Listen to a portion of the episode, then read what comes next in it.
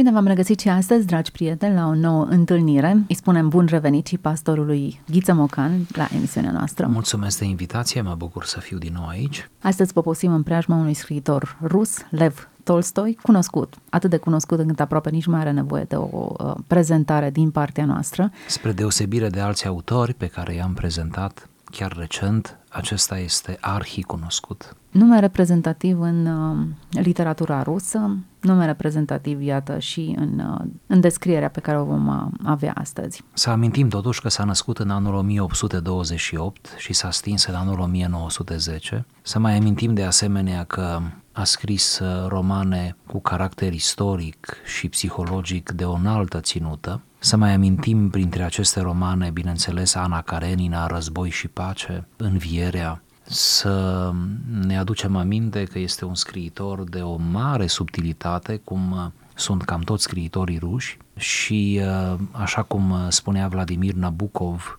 probabil că temele permanente ale uh, operei lui Tolstoi rămân viața și moartea, abordate în operele lui din uh, diferite perspective, uh, cu precădere abordate într-o manieră dramatică, tragică. Este acel tragism rusesc care ține cumva de această istorie măreață și zbuciumată a unui imperiu până la urmă, nu doar a unei țări. Și uh, să... E, e bun termenul tragism, într-adevăr. Tragism, da nu, nu tragedie, avem, nu tragism. Avem, nu avem povești stil happy end, americanul, da. americanismul happy end. Da.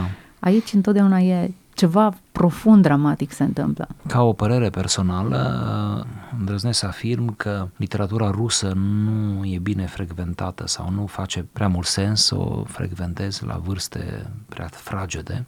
Nu te prea simți atras poate de, de ea, însă pe măsură ce înaintezi în vârstă, îți dorești să revii la această literatură, chiar dacă ai mai citit-o. Cred că scriitorii ruși sunt scriitori nu de citit, ci de recitit.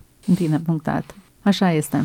Astăzi ne oprim asupra unor, unor fragmente din jurnalul lui. Da, să amintim uh, celor care uh, au uitat, să le spunem celor care încă n-au aflat, că în, în anul 2014, uh, în limba română, a apărut jurnalul lui uh, Lev Tolstoi în traducerea și prefațarea cunoscutului specialist Ion Ianoși, care a lucrat atât de bine și acest jurnal și Citind jurnalul, uh, putem să vedem nu doar uh, scriitorul Tolstoi, ci să vedem omul Tolstoi prin ipostazele absolut uh, cotidiene de viață. Am ales două fragmente pentru această emisiune, ambele datează din martie 1847, când uh, se afla, printr-un concurs nefericit de împrejurări, se afla în spital, într-o clinică, iar internarea, experiența aceasta de spital, i-a furnizat și lui, ca oricăruia dintre noi, un timp bun de meditație și un timp bun de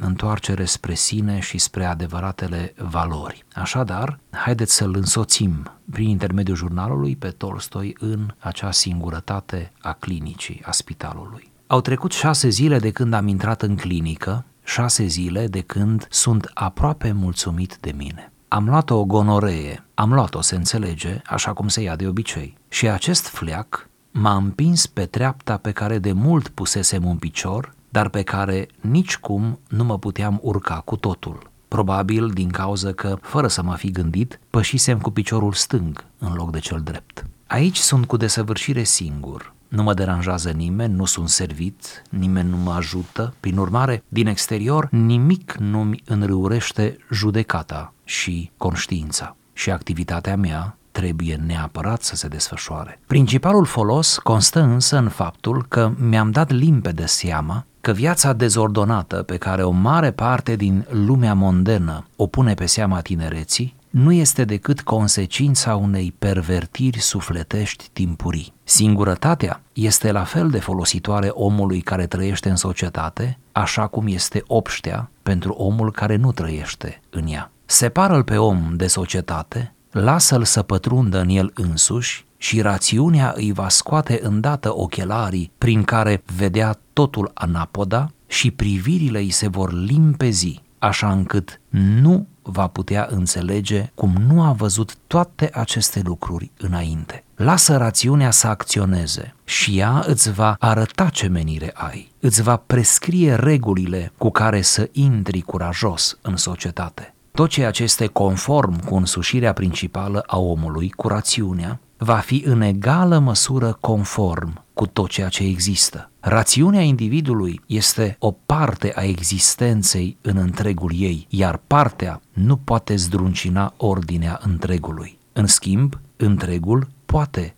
omorâ partea. De aceea, educați rațiunea astfel încât să concorde cu întregul, cu izvorul a tot ceea ce este și nu cu partea, cu societatea oamenilor. Atunci rațiunea ta se va revărsa în acest întreg și societatea ca parte nu va mai avea influență asupra ta. E mai ușor să scrii 10 volume de filozofie decât să aplici un principiu, oricare ar fi el, în practică. Drept spus. și bine concluzionat. Mai ales finalul e o maximă. e o maximă în sine, în, în preajma căreia am putea să facem toată emisiunea noastră. Iată-l pe Tolstoi devenind înțelept pe un pat de spital da. în urma unei nebunii. Exact, o paradigmă care revine și la el, ca la orice muritor, în suferință încercăm sau începem să învățăm. E bine, lecțiile pe care le descoperă ele, în primul rând că singurătatea e folositoare. Da. Și că aveau nevoie de acest moment după ce, iată, se asociase uh, nociv și negativ cu cine nu trebuie sau în condiții imorale, descoperă că singurătatea poate să fie curativă. Descoperă că avea nevoie de timpul acela. Nimeni nu are nevoie de boală, evident. Nici Tolstoi uh, nu se bucură de acea suferință care îl imobilizează și de altfel în jurnal apare, cum și aici este o referință, uh, această tensiune între uh, imobilitatea și retragerea care ți-o impune boala și necesitatea de a lucra, de a scrie. În această perioadă el simte această frustrare, nu reușește să scrie suficient, să lucreze suficient, își iese din ritm, dar tocmai această ieșire din ritm constată el uh, după un pic de meditație, după iată șase zile de când stau aici, deci se pare că trebuie aproape o săptămână, ca să realizez că uh, tocmai această ieșire din ritm, această intruziune existențială nu, a bolii uh, îți face bine și poți să o vezi ca un prilej pentru a reflecta. Da, această carantină, iată că îl face să reușească să, să-și dea seama că viața pe care o a dus, viața dezordonată, lumea mondenă în care a, a trăit, nu era o nebunie a tinereții, ci o pervertire a sufletului. Mi se pare da. foarte interesant acest moment de luciditate, pe care îl și spune, momentul de luciditate l-am, l-am avut pentru că nimeni nu m-a influențat, nu mi-a influențat judecata conștiința. Pentru că am fost lăsat singur. Nu i-a sunat telefonul, n-a pornit televizorul, n-a mers nimic din tot ceea ce ar fi trebuit să-l, și în mod curent îl întrerupea. Chiar dacă în perioada aceea nu existau sursele acestea de întrerupere, în mod clar el era întrerupt permanent de ceva, de lumea mondenă. Sigur, chiar de oameni, chiar de oameni, pentru că el a fost celebru din timpul vieții și era un om căutat și un personaj căutat. Da, să observăm asta. Ceea ce constată el după șase zile de izolare și de boală, în ceea ce îl privește, este viața dezordonată, haosul în care a trăit. Și zice el, oamenii asociază haosul acesta, de obicei, cu o anumită vârstă, cu tinerețea. Dar nu tinerețea e de vină, ci spune el, de fapt, tot acest haos da, are legătură cu pervertirea sufletească timpurie. Faptul că destul de devreme în viața lui omul cade pradă acestei pervertiri și își aglomerează existența, mintea, își uh, murdărește sufletul și devine îmbâxit și dezorientat și deprimat și pur și simplu trăiește o viață dezordonată. Mă gândesc cât de bine potrivește această etichetă pe care o pune Tolstoi cu vremurile pe care le trăim noi.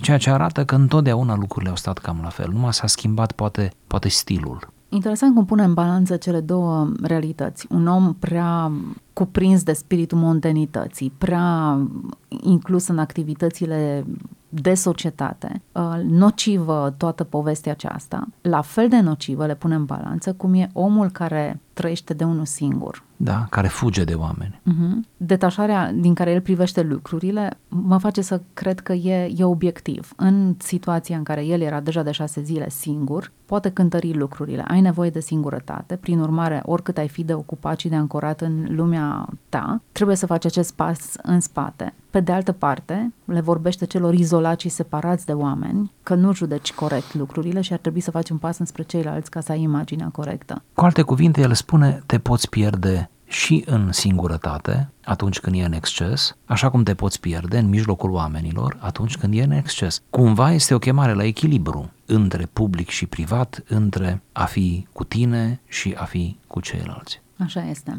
Uh, rațiunea își scoate îndată ochelarii prin a vedea totul anapoda. Frumoasă exprimare, e demnă de Tolstoi. Cu siguranță că ai nevoie de ochelarii corecți ca să vezi da. lucrurile cum trebuie. De fapt, aici Tolstoi pledează pentru nevoia de luciditate. Este rațiunea ca viziune lucidă, clară. El spune, atunci când ești prea mult printre oameni, nu mai vezi realitatea cum trebuie. Atunci când prea mult validezi opiniile societății în care trăiești, când te imersezi prea mult în standardul și spiritul lumii în care ți-a fost dat să trăiești, tu nu mai percepi cum trebuie realitatea, nu mai ai luciditate. Trebuie să faci un pas înapoi, trebuie să te desprinzi puțin, să ai o viziune critică asupra societății și asupra tot ceea ce oferă și uh, face ea, pentru ca uh, să-ți poți formula propria viziune, o viziune corectă, clară, coerentă. Deși în tot ceea ce am spus acum,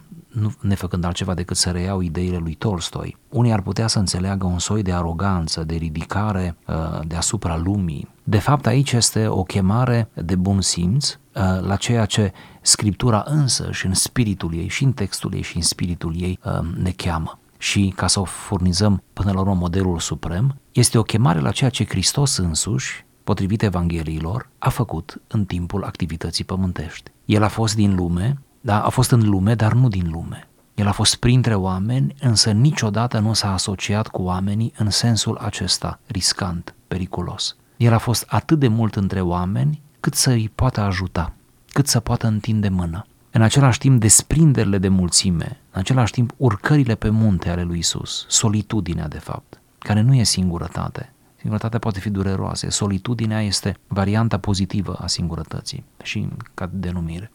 Această alternanță permanentă al, între retragele lui Isus nu? și imersiunile în mulțime ale, ale lui Isus. Îl găsim pe Isus în ambele ipostaze, jonglând, uh, echilibrând foarte bine ambele dimensiuni, uh, cumva spre această luciditate suntem chemați și noi. Sigur că nouă ne vine mult mai greu să o facem, noi suntem oameni, suntem mai de pământului, mai de ai oamenilor, uh, trăim într-o, într-o sferă socială, omul este o ființă socială, pe de altă parte parcă niciodată nu e de ajuns, oamenii încep să conteze mult pentru noi, părerile lor, să nu uităm că după ce scăpăm din spațiul real, întâlnirile live cu oamenii, ne ducem în spațiul virtual, mai mult sau mai puțin, pe rețele de socializare, unde presiunea este poate mai mare, poate nu, specifică uh, și cumva parcă nu ne mai uh, regăsim, nu ne mai întâlnim cu noi înșine. În fond, îmi place să cred că Tolstoi aici își impută faptul că în vremuri de sănătate nu a stat cu el însuși prea mult și acum uh, este împins într-o întâlnire cu el însuși. Întâlnire pe care a, și-a refuzat-o, a amânat-o, întâlnire pe care toți de altfel ne-o amânăm. Nu e confortabil să te întâlnești cu tine însuți. În mod special, eu cred că pe undeva își recunoaște un faliment moral. Pe treapta pe care de mult pusese în piciorul, începe paragraful. Da dar pe care nici cum nu mă puteam urca cu totul. Probabil că... Probabil l-am pus pe cel stâng. Uh-huh. Deci este un umor super. da. Um, dacă ar fi să extragem un mic uh, paragraf din cele 10 volume de filozofie, pe care în mod uh, ironic spune că mai ușor le-ar scrie decât să aplice un principiu, um, are un, un mic tratat despre rolul rațiunii. Așadar, rațiunea, înțelepciunea, cum o putem noi numi în, în limbajul nostru, are rolul să îți arate scopul tău în viață, să-ți prescrie regulile, să, cum să intri so- curajos în societate. Însă trebuie să înțelegi că asta e doar o parte a existenței, nu întregul ei. Foarte bine punctat. Sigur. E foarte posibil, așa cum spuneați, și eu cred, el avea luptele lui și el își descrie într-un fel luptele lui în plan moral, în planul uh, spiritului, în plan, în plan spiritual.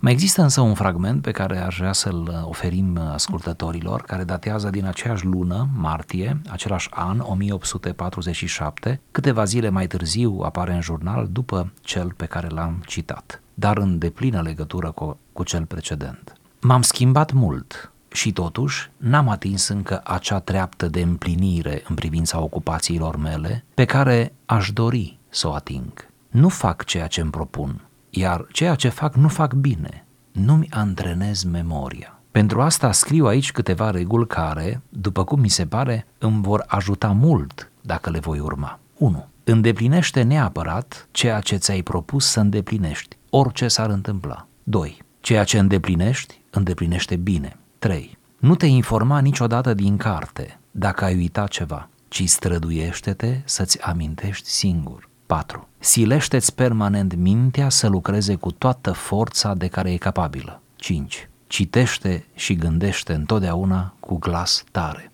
6. Nu te jena să le spui oamenilor care te deranjează că te deranjează. La început, dă-le de înțeles acest lucru, iar dacă nu înțeleg, scuză-te și spune-le în fața acestei liste, îl înțeleg de ce nu face ceea ce își propune și mai ales de ce nu face bine ceea ce își propune. Pentru că lista e foarte înaltă, nu? Așa este și deși e bine să țintești spre ceva, altfel n-ai ajunge nicăieri, spre ce țintește el, e un ideal atât de pur în forma sa, încât pare imposibil de atins. Da, dar să apreciem că își scrie singur poruncile, legile, să apreciem el le scrie pentru el, cu întâi de toate, dar iată, pentru că le-a scris, au ajuns până la noi. În 1847, Tolstoi avea, născut în 1828. Da, era tinerel, am putea zice. Oricum, vârsta la care el scrie asta nu e jurnal, așa este? El scrie retroactiv, ca memorii? Nu, e, e, e din jurnal. El asta l-a notat din atunci, jurnal. Da, da, atunci e da. justificabil idealismul. Da, da, pentru că încă este tânăr, ă, încă, nu, încă opera lui nu s-a configurat, deci încă el chiar se află în, în această frustrare legitimă a faptului că nu și-a scris opera, n-a scris cât a trebuit, n-a scris bine uh, și așa mai departe. Exigența față de sine. Da, acum și Apostolul Pavel se plângea la un moment dat că vrea să facă binele, dar răul stă lipit de el. Fiecare dintre noi cred că ne-am identificat și cu strigătul lui Pavel și cu neputința de care se plânge Tolstoi aici. Reguli bune pe care ni le fixăm, dar care nu fac altceva decât să confirme vulnerabilitatea noastră Sigur. și inconsecvența. Este veșnica tensiune între ceea ce ar trebui și ceea ce este, între ceea ce vrei și ceea ce abia ai reușit.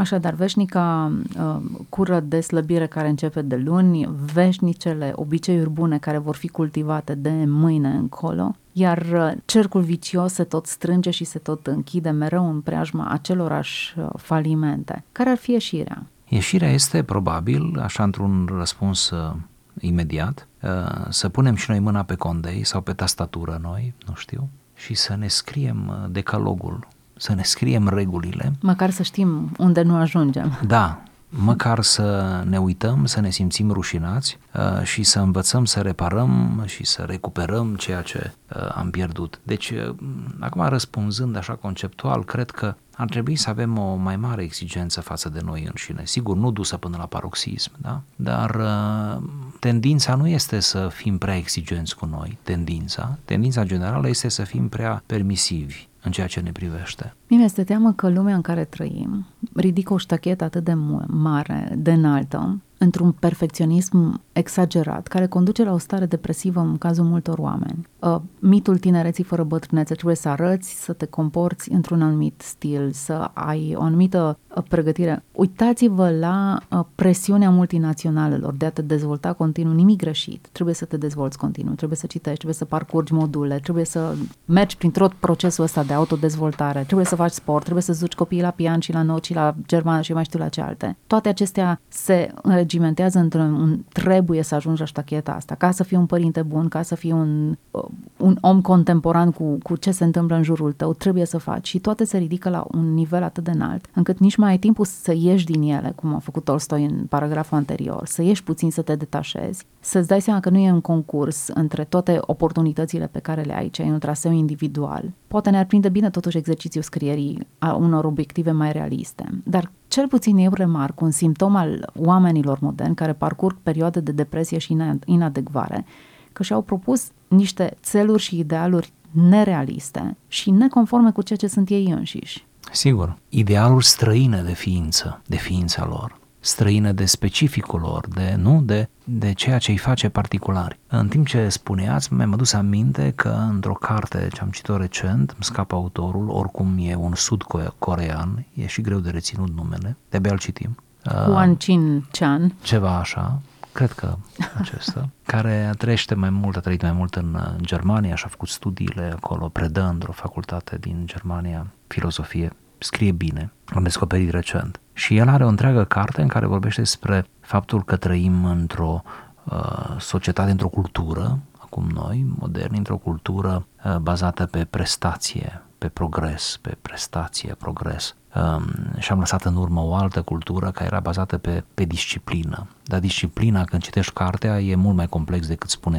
simplu cuvântul disciplină. Deci că nu mai avem o viață disciplinată în sensul uh, bun al cuvântului, ci avem o viață orientată numai pe scop. Foarte mult se valorizează scopul, foarte mult. Mă gândesc că și aici se ascunde o parte din problemă. Uh, foarte mult se merge pe performanță, nu? pe scop, uh, foarte mult uh, pe această gândire utilitară. Văd asta la copiii mei. De ce să învăț asta câtă vreme nu o să am nevoie niciodată de asta? Lucruri pe care noi, noi doi, când am fost la școală, nu ni le-am pus. Noi am crezut că în mod naiv, noi am trăit o altă naivitate, că tot ceea ce învățăm este imperios necesar și o să ne lovim de ele toată viața. Noi am crezut că și în ziua căsătoriei o să fim întrebați de teorema lui Pitagora sau... Tales. Să, da. Noi așa am crezut că, că despre asta e viața. După aceea ne-am dat și noi seama în timp că... Ne pun chiar, alte întrebări. Da, că nu e chiar așa și că ne pun întrebările la care nu știm răspunsurile. Ei bine, cumva, cred că aici s-a produs uh, un hiatus, o ruptură, ceva. Uh, s-a rupt ființa cu năzuințele ei, ființa umană, cu năzuințele ei, cu specific, cu limitările ei, cu angoasele ei, cu temele. S-a rupt da, de această presiune socială, profesională, socioprofesională. Uh, și cumva trăim această dedublare de personalitate uh, în care uh, aproape nu mai contăm noi, ci contează numai ce facem noi, în care aproape nu mai suntem ființe, ci suntem mașini, ci suntem Uh, ne-am născut ca să producem și să ducem mai departe, nu? Până la urmă această societate uh, care este mereu nesătulă uh, în a, a crea bunuri, în a oferi bunuri, în a crea o suprapiață, o piață supra-saturată de bunuri și care aproape nu-și mai găsește consumatorii pe măsură sau iată altă bătălie de marketing și așa mai departe.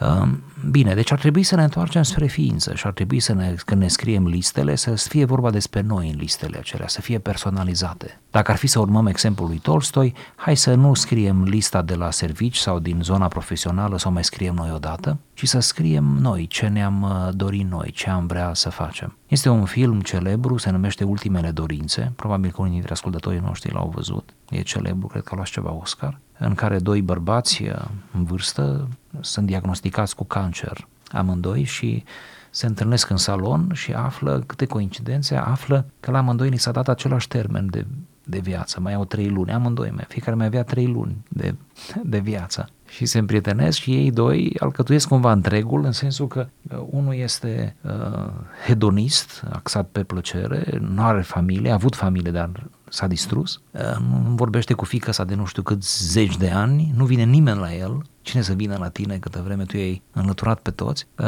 dar are foarte mulți bani, are foarte mulți bani și el era chiar proprietarul spitalului în care era internat. Ce ironie. Da. Uh, iar celălalt este, toată viața lui a lucrat mecanic, mecanic auto. Și a trăit dintr-un salariu, mereu la limită, dar un, un, un un om foarte cult, autodidact, un uh, spirit enciclopedic care știe foarte mult, pentru că a citit foarte mult, care, care se refugiază în lumea aceasta a spiritului. Și în fine, ca să nu lungesc povestea, amândoi hotărăsc uh, să facă o nebunie, o nebunie pe care nu a făcut-o nici unul, nici altul la dimensiunea asta toată viața, să fugă din spital. Și fug, pentru că oricum nu mai au mult de trăit, și fug și pe banii celui bogat, evident că el se oferă, cu un avion personal, se duc în locurile pe care, sau pe o hartă pe care o desenează cel care știe un pic de geografie și se duc în cele mai frumoase locuri, în Egipt, în ultimele dorințe. Dar înainte de momentul acesta și de tot ce trăiesc ei, asta vreau doar să spun.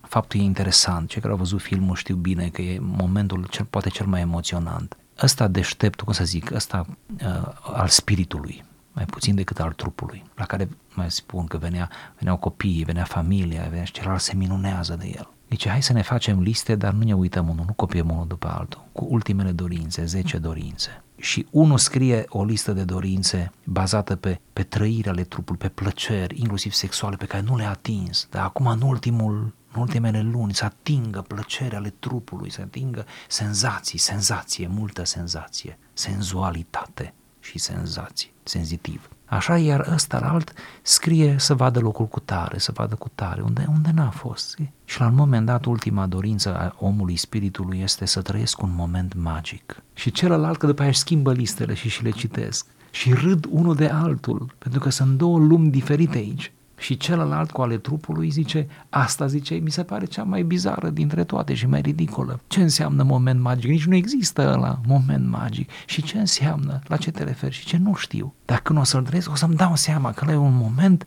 magic. Ei bine, iată că tot vorbeam de sensul vieții și de ajungem, ne aduce viața uneori în care chiar să fie listele noastre, să fie vorba despre noi. Când zic hai să-l urmăm pe Tolstoi și să ne mai scriem din când în când uh, listele, să ne mai mustrăm scriind, să mai vedem pe unde ne aflăm, mă refer hai să vedem să mai fie vorba și despre noi, nu numai despre ceea ce facem noi sau ceea ce așteaptă alții de la noi să facem. Pe de altă parte, în listele astea, cu realism, n-ar trebui să ignorăm ceea ce spune Tolstoi. M-am schimbat mult și totuși n-am atins încă acea treaptă de împlinire. În privința ocupațiilor mele, pe care aș dori să o ating. Oricât de mult am schimbat, cu tot perfecționismul nostru, nu reușim să ajungem acolo. Sigur. Și, în linia ceea ce deja spuneam, uh, să nu uităm că până la urmă perfecționismul poate să fie o ispită, uh, poate să fie fatal și perfecționismul uh, poate să ne ducă la starea aceea de apatie, de a, a ne bloca, a claca, cazurile devin tot mai uh, dramatice. Psihologia are mult șantier, nu? Psihiatria are mult șantier, bolile psihice de tipul acesta care pornesc pe merg pe zona asta de depresie sunt, sunt destul de mari și de dese. Uh, deci să nu uităm că până la urmă uh, uh, trebuie să avem grijă cu perfecționismul acesta. Până are, la urmă, limit, are limitele lui. Da, poate cu o viziune creștină clasică și aici ne-ar putea scăpa. Să înțelegem că suntem până la urmă creaturi, nu suntem creatorul, că ne stingem încet, că ne topim, că toate slăbesc pe măsură ce anii trec, să nu forțăm nota mai mult decât este cazul să și să învățăm să ne bucurăm de mare lucru, să ne bucurăm de momentul acela, de vârsta aceea. Din cauza că e mult elogiată tinerețea, cum spuneați, bătrânețea astăzi e privită cu, cu multă disgrație și cu multă uh, îngrijorare. Dar Iată, oamenii ajuns la senectute, ne lasă memorii așa de frumoase, nu? ne lasă cărți, ne lasă... Se poate trăi, întâlnim oameni, har Domnului că întâlnim oameni în vârstă, toți întâlnim, mai mult sau mai puțin inopinant, și vedem cât de frumoasă e și vârsta aceea până la urmă, cu toate limitările ei. Întâlnim oameni în vârstă, toți am întâlnit, care povestesc, nu mai pot face anumite lucruri și îți enumeră lucruri pe care nu le mai poate face, nu le pot deplasa, nu mai pot să călătorească. Însă am descoperit altceva. Până la urmă este o compensare în orice vârstă. Până la urmă nicio vârstă nu e completă. Dacă îmi privi prin lentila corectă, am descoperit frumusețea vârstei a treia. Din păcate o privim din perspectiva contemporaneității generația aceasta care nu se pricepe să țină un telefon, generația aceasta care nu știe să-și configureze da. calculatorul și din prisma aceasta o judecăm și nu a experienței de viață pe care au acumulat-o și pe care o pot împărtăși Sigur. cu atât de multă grație cu noi. Sigur. E un uh, deficit al percepției generației actuale. Dacă înainte bătrânii cetății erau întrebați, termenul acesta de bătrân a ajuns ridiculizat, din păcate. E un defect da. al generației actuale. Devine îngrijorător să îmbătrânești, nu? Exact, Devine îngrijorător. Exact, exact. Că trebuie să fii foarte pregătit, să fii foarte pregătit, să fii uitat, să fii ignorat, uh, să nu fii întrebat. Doare mult un bătrân să nu fie întrebat. El da. are atâtea de spus și dacă nu are, găsește el ceva de spus. Iată, uite de câtă înțelepciune ne-a furnizat o discuție pe marginea unui jurnal scris de Lev Tolstoi. Câte ne-ar mai furniza dacă ne-am uitat puțin prin operele sale și dacă am mai găsit citate îndrăznețe pe Sigur. care acestea ni le-a lăsat moștenire. Mă opresc că... doar la o singură frază pe care deja am menționat dar care ne-a stârnit și amuzamentul și în același timp realismul. E mai ușor să scrii 10 volume de filozofie decât să aplici un principiu, oricare ar fi el, în practică. Drept a spus. Drept a spus. Eu zic să ne uităm spre principii, să nu ne temem de ele, să ni le scriem, să ni le făgăduim, să facem juruințe inteligente pe care apoi să le putem uh, ține și dincolo de toate acestea, asta vroiam să spun, sper că faptul că noi furnizăm, de câte ori ne întâlnim aici la radio, furnizăm uh, cu drag ascultătorilor noștri tot felul de citate din tot felul de autori. Sper să stârnească în ei sau în unii dintre ei uh, această poftă de lectură care e salvatoare. Uneori lectura te salvează, te scoate puțin din cotidian și uneori chiar avem nevoie să ieșim puțin din cotidian. Mulțumim foarte mult! Ne reauzim data viitoare. Până atunci, toate cele bune!